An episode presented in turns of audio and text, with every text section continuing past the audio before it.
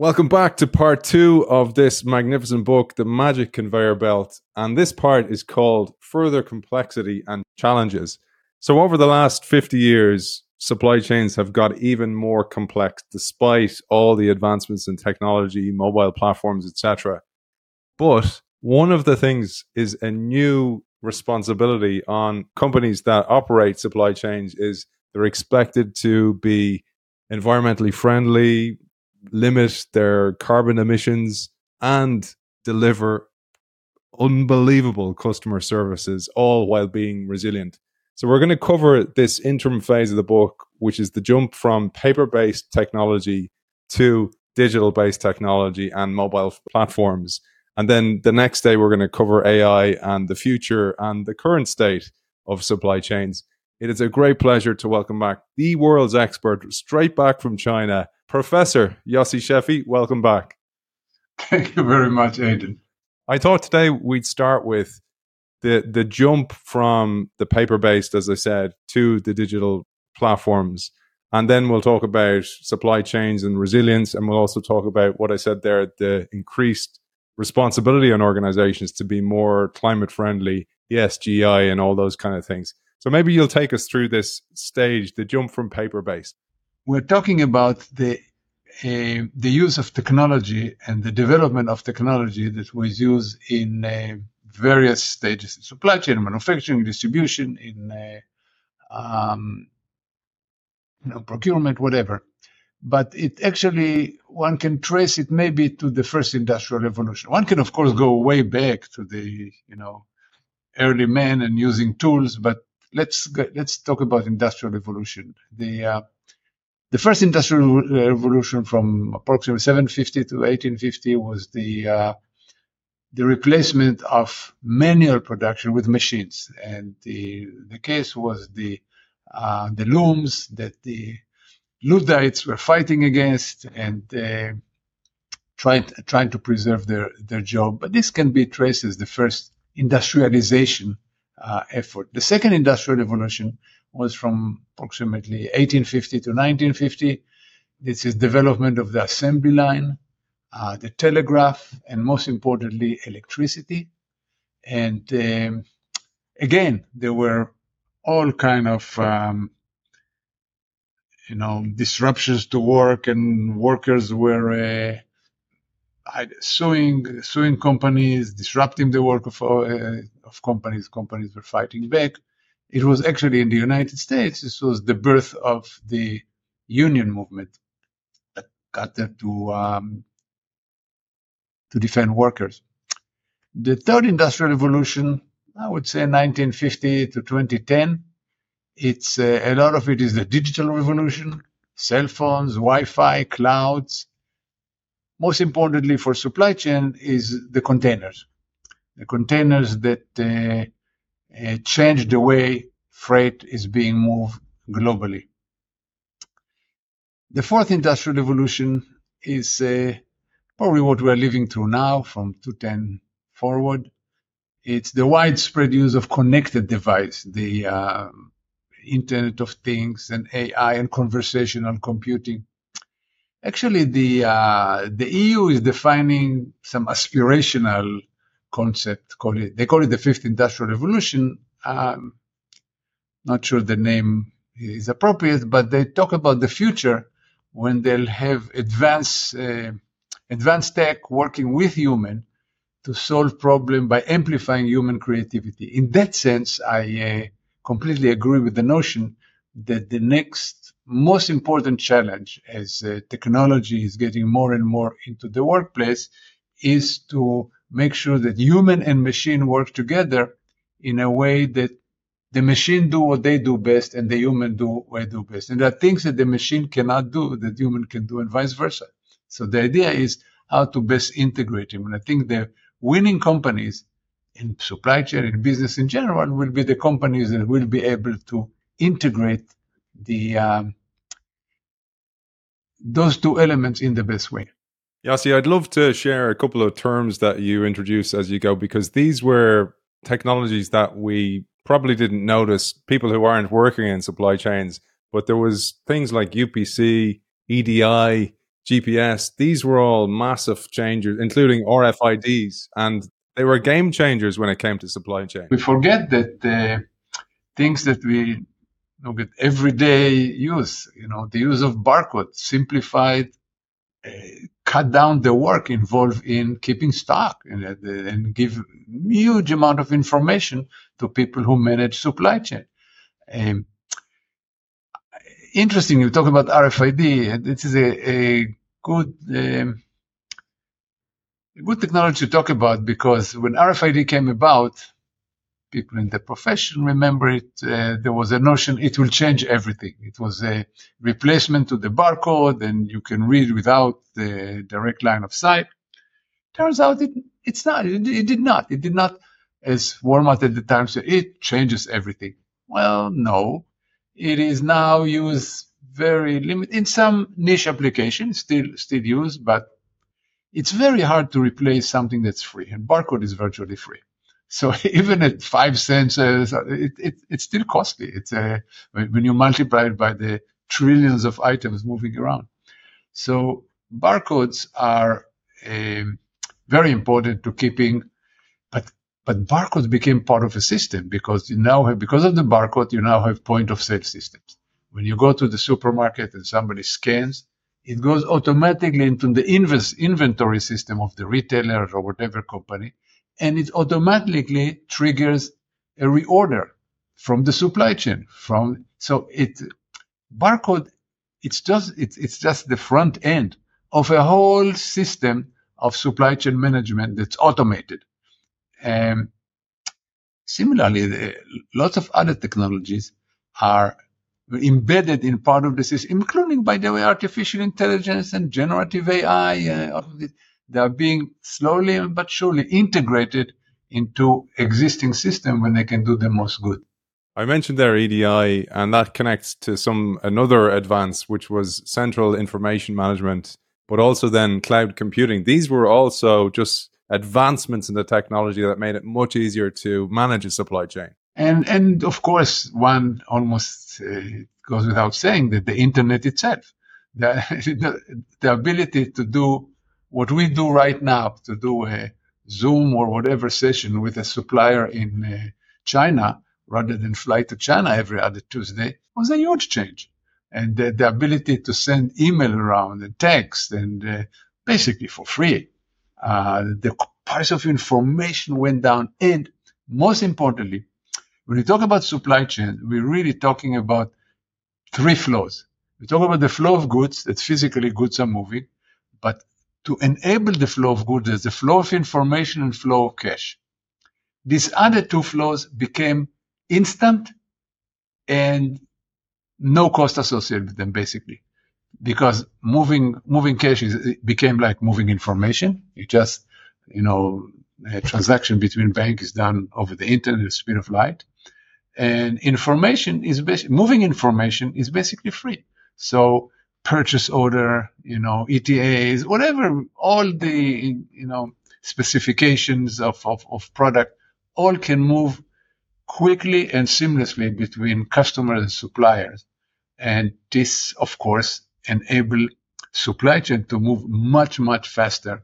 And it's what, ena- what enables now the idea that you can order something from Amazon and get it same day or it's it's just because everything moves so fast. The minute that you click, it gets to the um, to the Amazon warehouse, and a robot automatically start picking it up, moving it to the uh, uh, to the front, get boxed. It, you know, a van is a van or truck is already waiting there. They got the alert. A software routes the uh, uh, the van to your house. How else can it be done in you know in Boston? It's two, four hours, you get stuff when you order it because it is done at basically at the speed of light. I wanted to point out in the book, there's brilliant, brilliant studies, nuggets of history.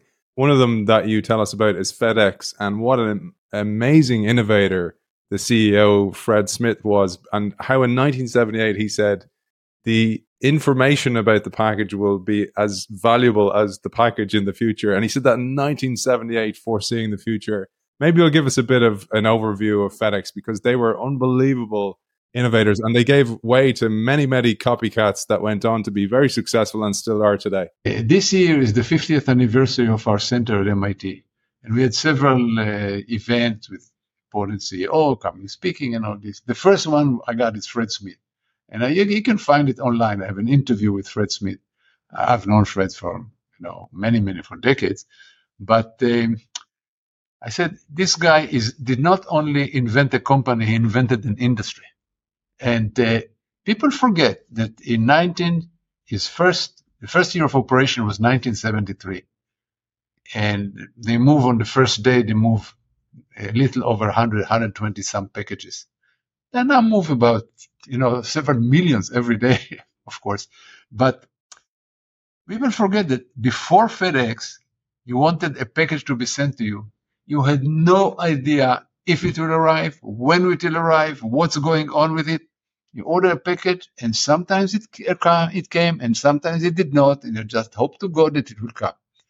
Uh, there was nothing like the first slogan of FedEx was absolutely positively has to be there by 10:30 the next morning. The idea that overnight package that you can fly across a country as big as the U.S. was unheard of. The system that he uh, kind of adopted is basically invented in uh, in our profession, but is basically adapted from the from a, from a different system. He looked at how banks are routing checks. You go to a, when you write a check, it goes to a clearinghouse, and then it goes to the bank that has to pay. So it all goes to a central point. The same thing he did with the airplane. They all go to uh, Memphis. Stuff gets sorted, go to outbound plane, and goes to the destination. That's the system. And he said he got he got the idea from banks.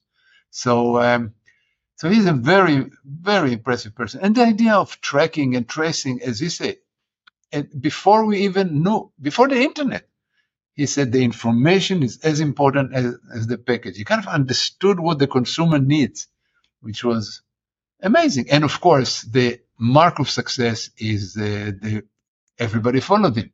UPS and DHL and all of all the postal service, they all rejigged their system and, and bought airplane and started started competing with him. And the, the, biggest competitor in the US is of course UPS. This was just a trucking company, and then they changed they changed the system and they started doing doing the same thing. So it's uh, to me it was befitting to have uh, Fred, who's by the way also a wonderful gentleman and and personally a very impressive guy.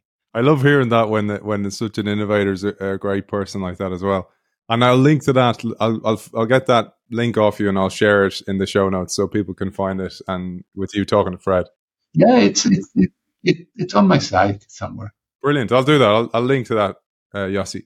So I, I thought there was a couple of things I wanted to just a few threads I wanted to pull out because w- within there there was many many aspects that reflect innovation, and one of them was the evolution of organizations themselves or the way business was was done.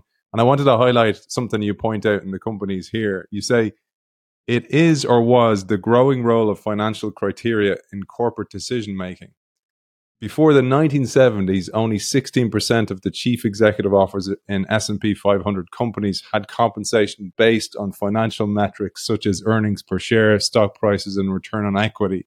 By the 1990s, however, 47% did, and by 2016, the vast majority did. This financialization of business encouraged cost cutting via offshore outsourcing. Reducing the costs of purchased materials, parts, and services has an immediate and measurable impact on any business. Such short term tangible savings hit the bottom line quickly, unlike long term intangible improvements in other systemic properties such as resilience. I thought that was such a key point that might be overlooked within the book but also one that affects innovation so much. This idea of financialization. Maybe you'll share a little bit about this. Yeah, the, uh, in some sense, I I lament this. I mean, it's uh, the fact that, uh, but it's also something in, in some sense unavoidable. Uh, the tenure, the average tenure of a CEO is three four years, and they so you know they have their their own metrics, and the metrics are based, as you say, on they're all financial metrics. So, and furthermore, Wall Street is a very short-term animal, and uh, Wall Street does not look at the uh, at the long term. They look at the next quarter, the next quarter. So this is something that you can do in short in short term and do and the results are showing that immediately. It's cost cutting, and look, and, and the cost cutting is. I'm always amazed. You buy in a U.S. you know department store, you go and buy a package of t-shirts. I don't know. You buy six t-shirts for like eight dollars. Okay, so each t-shirt costs about a little over a dollar. How much is the guy who's making it made? I mean, two, three cents. I mean, so people are. It, it's all. It, it, goes beyond that. People are living on really starving wages or, or very close to, you know, slave labor and do these things, whether it's Sri Lanka or Bangladesh, and we saw all these things that are happening there. It's all driven to me by the same uh, pressure. In some sense, nobody's a bad guy. Nobody's trying to make sure that people live in, you know, in misery somewhere around the world. But they're driven to do it by the system. So it's the system that has to change, and uh, because it's it's very hard for people to work against their own interests. So these are these are the uh, stimulus that are being being presented. This is what people people respond to. So yes, this brought uh, a lot of the things that uh, that we are worried about. A lot of the uh, when we see Chinese made made good, Malay, uh, you know, Sri Lanka made goods, uh, other people I have to have to visit their these places and have to look at the working conditions. And I, I should say there are companies that do it. There are actually uh, ethical companies that do it. And, and, in one of my previous book, when I wrote about uh, sustainability, I wrote about Patagonia. I wrote about other companies that actually, for example, in Patagonia, every time they do a supplier agreement, the head of sustainability, which also the head of social, social and environmental sustainability, has a veto power because they go and visit, and if they see something that's that not, they have a veto power against the wishes of the of of the procurement people, of the finance people. Doesn't matter. So they actually put some teeth into this. It's not just a lot of companies talk a good game, but uh, I, I try to highlight some companies that actually perform well and, do, and, and do well. Yet I must admit that the product is more expensive. Uh, it's it's they they are very ethical. The product is more expensive. Now it's a better quality. It lasts longer, so you can, you know. And they had the following, but the following is small. They're still a, a six hundred million dollar company. They're never going to be a, you know, huge multi billion dollar company because they had a a set of followers who are committed to them. Uh, but it's not the great unwashed. It's not. It's a great it's point. Not everybody. The chairman of Patagonia is a great friend of the show, a guy called Charles Conn, magnificent guy. Oh. Upholds all those values of the company as well. Yes, he does. But let, let's let's talk about that because you mentioned. I'm going to jump ahead because in my notes I mentioned the horse meat scandal, for example, because you do say this that even if an organization wants to be ethical and wants to do the right thing, sometimes because of a lack of resilience, and we'll explain that term later on in their supply chain, or just not knowing the complexity of the supply chain, they don't know. And even some companies, as you said, during the scandals, like for example in India, when many people died in a in a factory that literally crumbled while they were in it, many organizations said, yeah, well, we weren't part of that. And then they discovered they actually were through middlemen, etc. And this is the problem with the complexity of a supply chain. It was in Bangladesh, not in uh, not in India, but uh, okay. Um, yeah, the the the the issue is that over time the structure of supply chain changed. Ford Motor Company, at its uh, um, beginning in the early 1900s, had the River Rouge plant. They had one plant that made everything. It was totally, you know, vertically integrated. They grew the, the wood that was in the car. They had their own forest. They had their own coal mines. They, they totally. But everything changed completely when companies started going to the best in class. So why should I grow my own uh, wood if there are people who are very good at growing wood or people who are very good at, uh, you know, supplying power? Why, why should I supply my own power? I can buy it from the electric company. That's their business and they're good at it. True. But what happened because of this is that they started tiered structure of supply chain. So company, let's say a car. So uh, General Motors assembles the car, but they don't make uh, seats for a car. There's Johnson Control that makes seats on the car. Johnson Control makes seats, so they buy the seats from Johnson Control. Johnson Control buy cloth for the seat from some textile manufacturer. The textile manufacturer don't grow their own cotton; they buy cotton. So have tiers of, of manufacturing. Everybody has a set of suppliers. So companies, they usually know the tier one supplier. This is the company that directly buy from. But the problem is that those companies have their own supply chain of, of sub-supplier and sub-supplier of sub-sub-supplier. Sub. It's very, and, and companies don't reveal.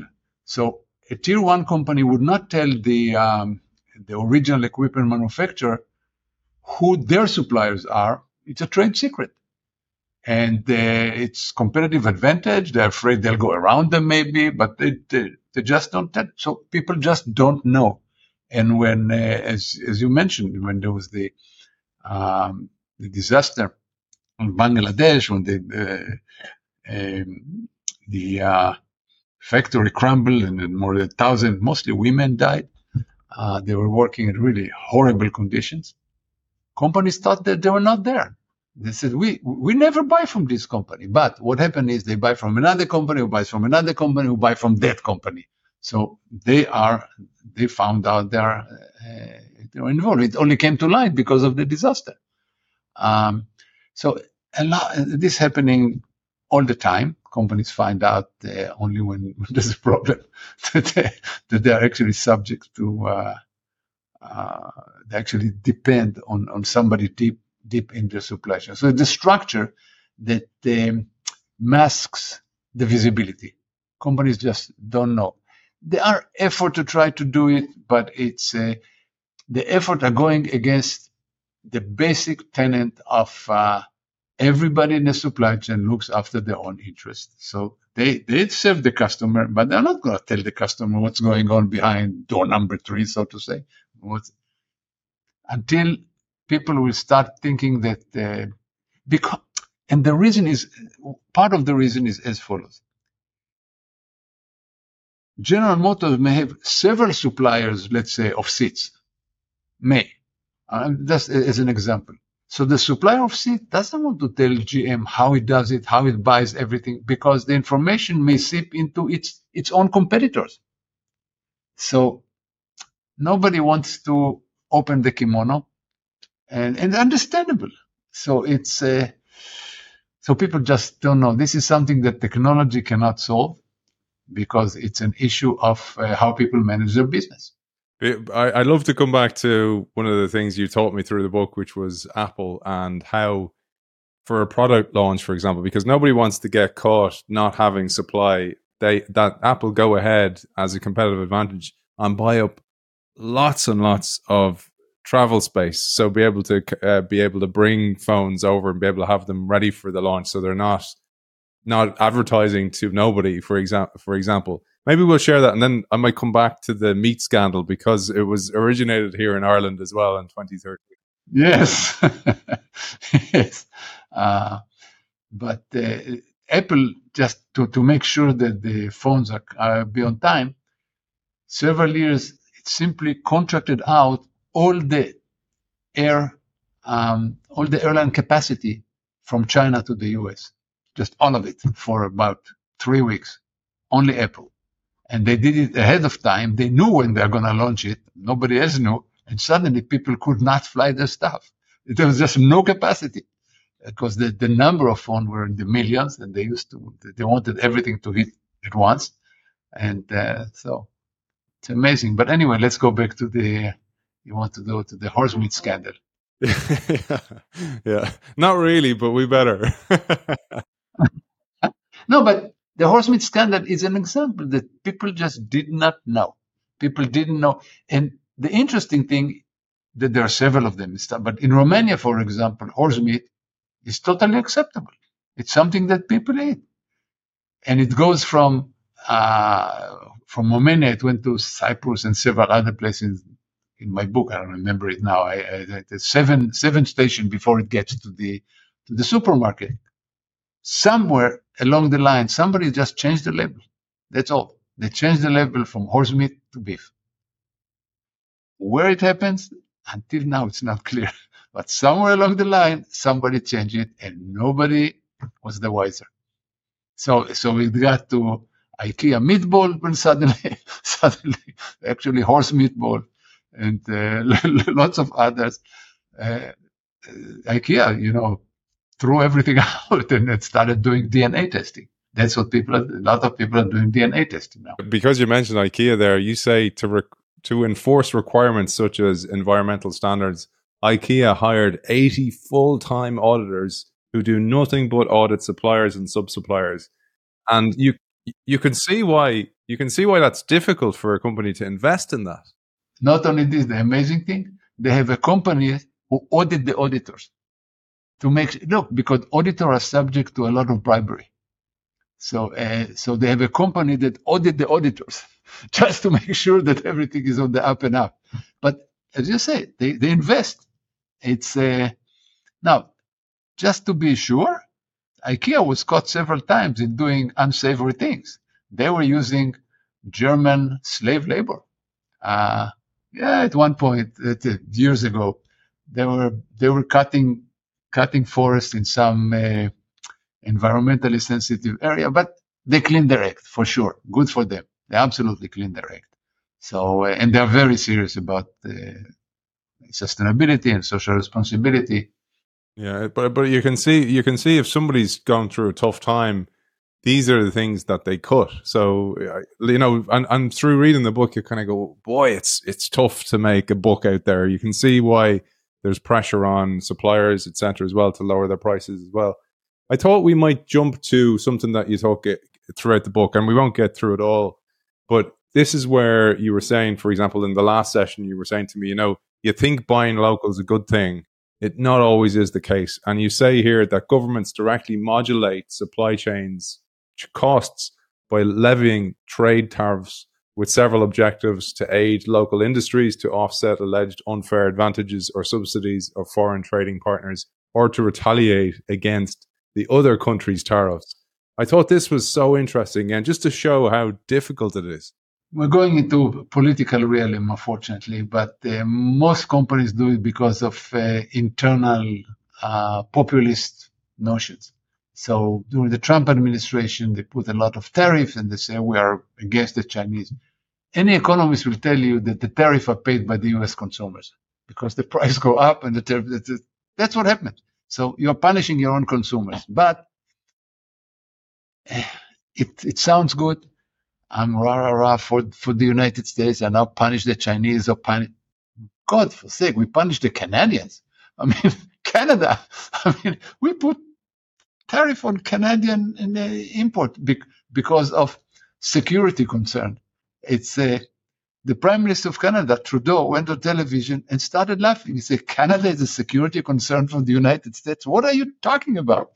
But it was rah rah rah. We're doing uh, things, and the same is happening uh, uh, everywhere, and it uh, distorts, of course, supply. Distort the decision. Decisions are not done on what's most economical, but most economical given the the uh, the tax structure, on on the structure of all these hurdles that are put in the way of uh, international trade maybe at a high level, you might share there's a couple of terms there that were really useful. One was regulatory arbitrage, and the other was to understand what an FTZ is and why benefit why it's so beneficial.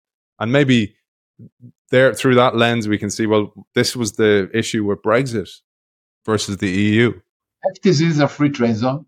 That's uh, the idea is as follows: a country that's even Texas before even we have all kind of other duties and, uh, and tariffs.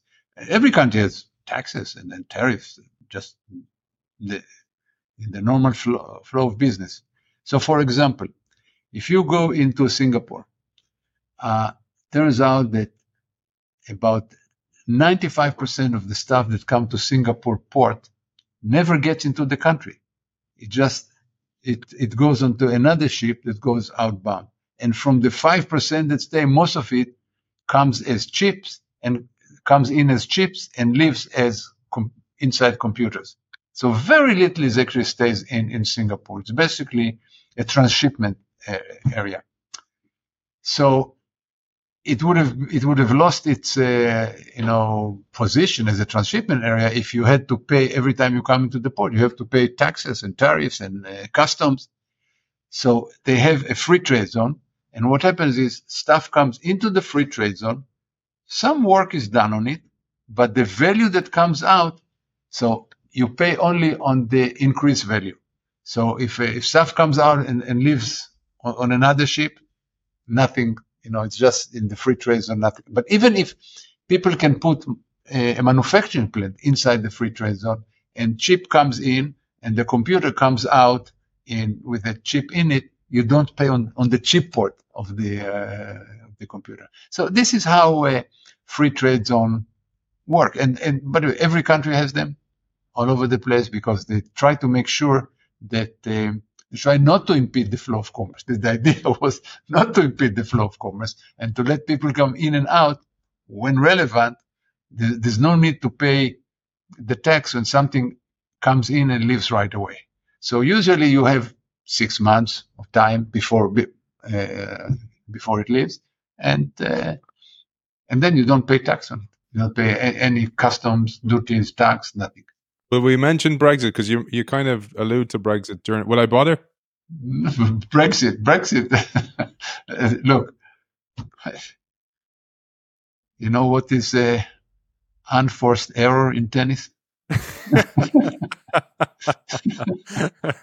Brexit. It's an unforced error. but again, it's part of all the you know, populist agenda and all this. We don't want um, Polish drivers. We don't, and we hate the EU and Brussels.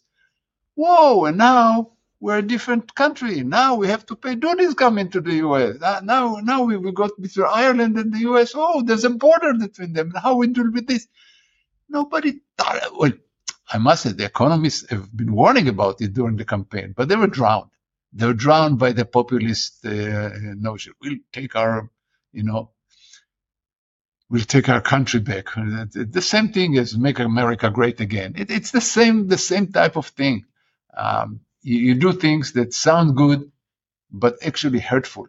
And the unfortunate thing, go about Brexit or some some other country, it hurts the people who are voting for it.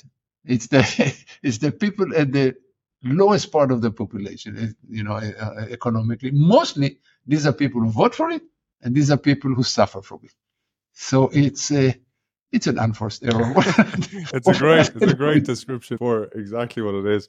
I so let, us move on to um, the climate aspect because I, I I love the way the book builds and it kind of gives you a little bit of history and then it kind of goes look how even though it's getting easier and yes you can get your product from Amazon in two hours depending on where you are but look what has to go on behind the scenes including as I mentioned in the introduction climate aspect. So having to think about the environment, all those kind of things. Couple of examples you give. So where we wouldn't see as consumers the impact of climate change, you share that in Texas, for example, cotton growers had to abandon some of their of their produce, a lot of their produce, and then, for example, with the Rhine Basin drying up, many many ships have been affected, cargo has been affected, and as a result, they have to go then on trucks, and trucks emit much more carbon than a ship does. of course, much more. By the way, we see now the same thing. The Panama Canal, the water is down, and uh, so what happens? Ships cannot. Ships have to take a light load, so they can do only half to two thirds of the load, which means many more ships for the same volume. So guess what? It's again more carbon into the air. Um, so we live in a vicious cycle because because of uh, because of global warming, we have all this phenomena that actually ended up creating even more carbon in, into the atmosphere. So it's uh, but honestly, the most problematic thing, uh, problematic or not, it's, uh, the fact that consumers are still uh, not willing to pay for it by and large. Good talk. everybody is talking, you know, um, talking the right sentences, but actually performing is entirely different thing.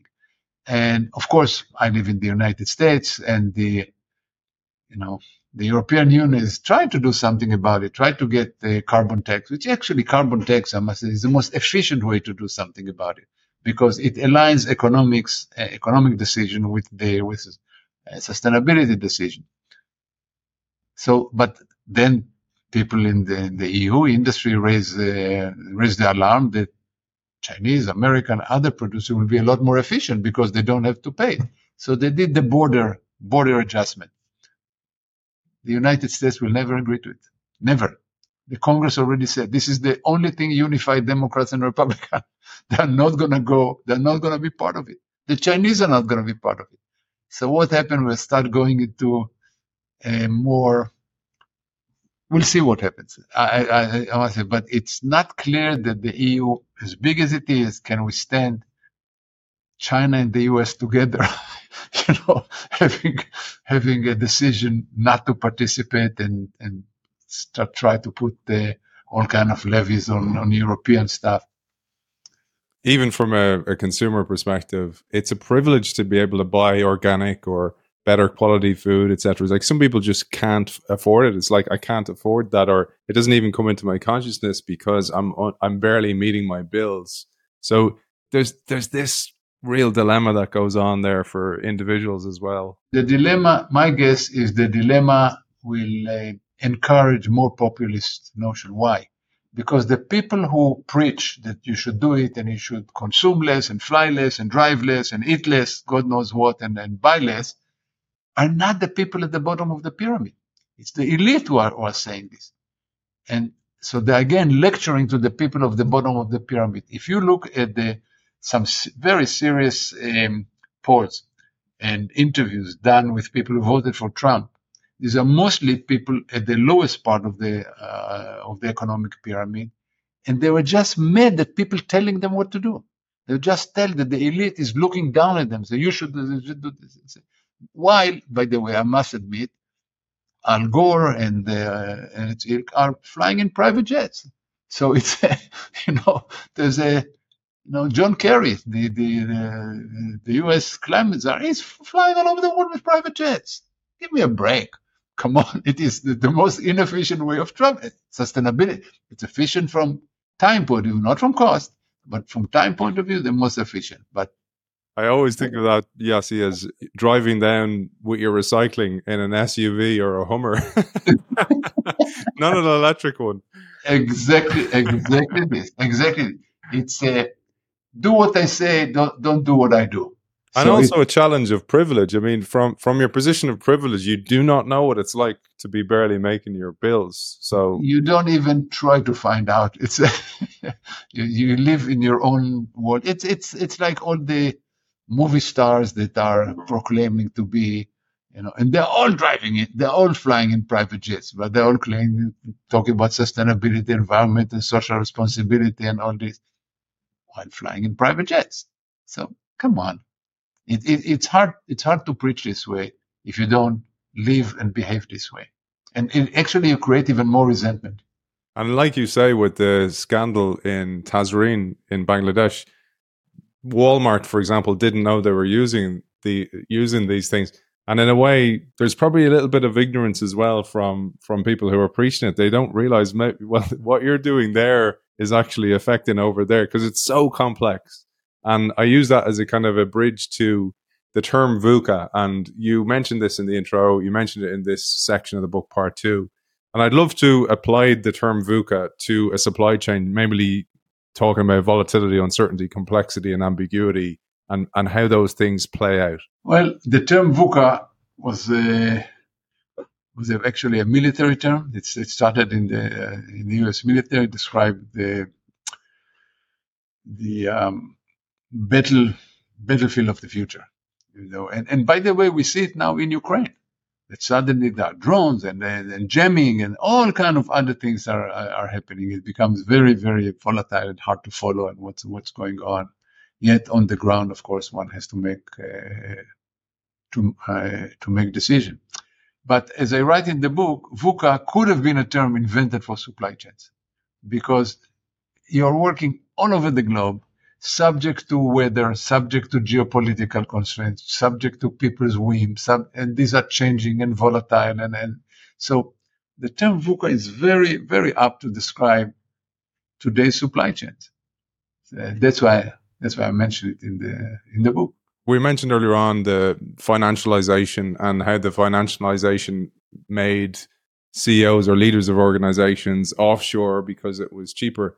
And now we're seeing reshoring or near shoring as well. These are new terms as well that many people wouldn't have heard. And may, many have happened since the pandemic when people saw what a VUCA world we lived in. And they decided actually we need to have these products or these suppliers closer, or we need to be our own suppliers. Maybe there was some value in the Rose Rouge, Rose Rouge effect.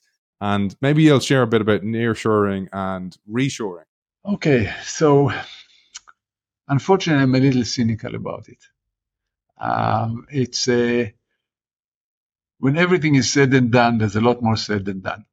It's a, a people are talking about um, when we talk about reshoring, it's basically a code word for moving out of China by and large. But it's very hard to move out of China. Companies spend decades and billions of dollars in building whole supply chains, supply and their supply and their supply, and getting them better and better and better, and they're very good. So some companies are just moving the final, uh, the final production uh, step, like assembly, to let's say Vietnam.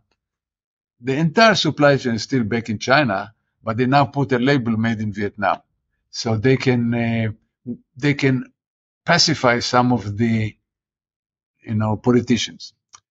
That's one thing. Another thing is there's a dearth of um, resources and talent. At the end of the day, uh, if we are not going to start opening minds, and we are, and in the United States we are not, and in Europe we are not, because we worry about it, uh, you know, environmental issues, then most of the material is going to stay, come from China. So what does it matter if you do, if you build now the transmission in the United States but the material, the, the EV, whatever, but the material for the battery is still coming from um, China. They can still stop you. It doesn't matter that you do a, a lot of things. So it's a, some of it is moving. It's a lot smaller than what you might read in the, you know, in the newspaper. Companies are still, I'm working with companies not mention names, but working in a lot of companies with extensive supply chains. By and large, they're not getting out of China. They're not getting out of, uh, you know, international uh, uh, or global global supply chain. Cost and service is still paramount. Now, they do something. Of course, I, I don't, you know, they they, they pressure that they, first of all themselves, and they uh, tier one suppliers, the one that they are buying from, eh, they are pressuring them, and they have to submit, uh, they have to measure and submit reports about their about their own sustainability effort. They are much more um, concerned about resilience, about the ability to withstand shocks. Uh, this actually, most companies st- started being serious about it after the um, Japan disaster and the um, you know tsunami and radioactive uh, stuff, and even before that about the New Orleans flooding in the United States. This was a pivotal event. Uh, people realized that uh, first of all they have, they cannot depend on the government. The government really should know that they have to, to develop their own processes, and they did. Um, after Japan, uh, most companies have now lots of plans and they exercise the plan and they drill them in order to withstand all kind of uh, of disruption. I'm I'm talking in even I don't remember. There is more on my book. I don't remember. This book that we are talking about about um, BASF, the German chemical giant. They had they had a plan for pandemic. They actually had a plan what to do in case of a now it, it never works exactly like like the plan, but they had a plan. They could do what they do. Okay, we work from home. We start doing, and they immediately put the plan into action. So companies are getting better at, at being prepared and saying who is doing what in case of X or Y. So, um, but again, this require investments, investments in putting up emergency operations center, emer- uh, investment in uh, even good drills cost a lot of money. They disrupt disrupt the operation. They cost a lot of money. You go people through a Chinese fire drill. Uh, all of all of these things, or develop systems that uh, that can be that can work in case of a cyber attack. Develop system that can that can withstand it. It all costs money. So you do it to an extent that you do it, but not more. You mentioned one of the tools, Resilinc, which is an AI tool that even monitors what's going on in this in social media, and it, it can catch things ahead of time. And again, it, it's a typical story of innovation. Somebody who was working in the company decided to spin out and create it, and then sell it back to the company. Yes, this is a is a former student of mine. That's why I know. I've been with the company. The company is called Resilinc, and um, the uh, uh, the student Bindiya, Bindiya Vakil, used to work at the, the company and uh, used to look at how they do risk management, resilience. They said it must be a better way. So we, she left, she started a company, and the company, what the company does is very interesting because you can get report. There are several um, services that report about disruptions all over the place. There's a fire somewhere, there's a flood somewhere, there's a strike somewhere they mapped, they, when they have a client, they map all the client's facilities and their suppliers as much as they can. And they have this map. And the minute there's an alert, they know, okay, your plant in northern Italy, uh, a supplier in northern Italy has a problem for the next three, four weeks. But that's only the beginning. They, apply, they, they tie it to the bill of material. So they know what this supplier is making. They know which product this part that the supplier gives them goes into, and they know which customers are using this product. So they can tell the customer, look, first of all, alert the customer. We have a problem immediately. Then they can, knowing the problem, they can immediately start looking for other suppliers. So, and uh, the reason that it works so well, it works very well, is they go industry by industry. And the, the beauty of this is you look at, let's say, Ford and General Motors, 90% of the suppliers are the same suppliers. So once you model a supplier of General Motors, now you got Ford, there's no more work. You have the supplier already in your system. So uh, they've been uh, very successful. Brilliant. It's a brilliant story. They just sold to private equity, and then you say the former company is one of the clients. Always the way, man. The innovator leaves. I, I thought we'd share one more story, which is really interesting. It's linked to VUCA. And because we talked about Resilinc there, and, and the, it's so difficult to get an idea of what's going on.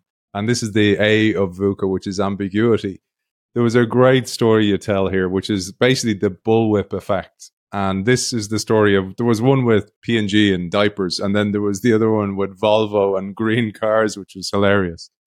Uh, this is the story of people not communicating. So uh, there was this is by the way at one point even made the uh, the Economist the, the, the the story of the green car. Volvo was making, you know, Volvo found out that people are not make are not don't like green cars. They don't like green Volvos. Why I don't know, but green Volvos were not selling. So the salespeople were started to discount the green cars. The manufacturing people, so they started selling. The manufacturing people look, oh my God, green cars are moving make more green cars and more green cars. It's lack of lack of visibility and lack of communication even within the company. So uh, uh, the bullwhip effect is that uh, P&G uh, found out that if you look about diapers, the consumption of diapers is fixed throughout the year. There's no babies just need so many diapers, and it, it grows with the population growth. That's it. Uh, diapers are, it's not something that uh, that is uh, seasonal or uh, babies, you know, need diapers at the constant rate all the time. So therefore, why is this? Sometimes the price goes, sometimes they, there's a huge demand for diapers, sometimes not, no demand for diapers. So they start investigating. They find they find out that the um, the retailers are actually sometimes run run a promotion on diapers, so the diapers go up. This, of course, kills the manufacturing process because instead of manufacturing on a on a, a fixed rate, they have to you know, respond and they, they, they overstock and understock all the time. The result was they're working with Walmart to try to um, absorb some of the uh, uh, highs and lows and try to uh, try to mitigate it. But from this came a whole literature about the bullwhip effect. The bullwhip effect is exactly so. What happened with the bullwhip effect? Let's say a retailers buy sells 200 uh, items a week. And then for some reason, something happened and it sold, you know, 400 a week. Now, the supplier to this retailer sees suddenly a spike of 400. He has inventory only for giving 200 a week. So now he says, okay, I'm give, I, I, have to give them my entire inventory because I had, let's say, 200 and 200 in inventory, 200 to give them and 200 just in case. So I give them 400 but now I need to have 400 and I have to have 400 in inventory to keep the same thing. So now I'm ordering 800 from my supplier and this supplier now orders 1600 from his supplier. So it, it started going up and then it started going down. This happened during the pandemic. We saw it. There was a, for example, the shortage of chips. By the way, I wrote a year and a half ago, said the shortage of chip will become too many chips in the uh, in the market because what happened is the shortage of chips, so price goes up, and the, the manufacturer started uh, start to make more. We'll get to a point, and right now we have it in certain chips. We have a glut of chips, and we will have more because people are actually building plants. So it's uh, it goes up and down the channel. It, it, it, it takes time, of course. It doesn't it doesn't happen right away, but there are actually uh, even in macroeconomics uh, statistic, you can see them. The, the, the fact that you give retailer price may go down by 10, 12%, and certain uh, and their supplier um, orders will go down by 20%, and the supplier supplier will go down by 30, 40%, and then it will reverse itself. So, but once you realize this, it's not it's not a surprise. That's why I knew. I, I, wrote about it. And he said, How did you know? How did I know? I mean, because it happened, you know, hundred times in every industry before. It's funny when after the pandemic, after COVID nineteen, there was a lot of of hand sanitizer and masks in shops. they couldn't get rid of it. exactly, exactly. So there's a shortage of that.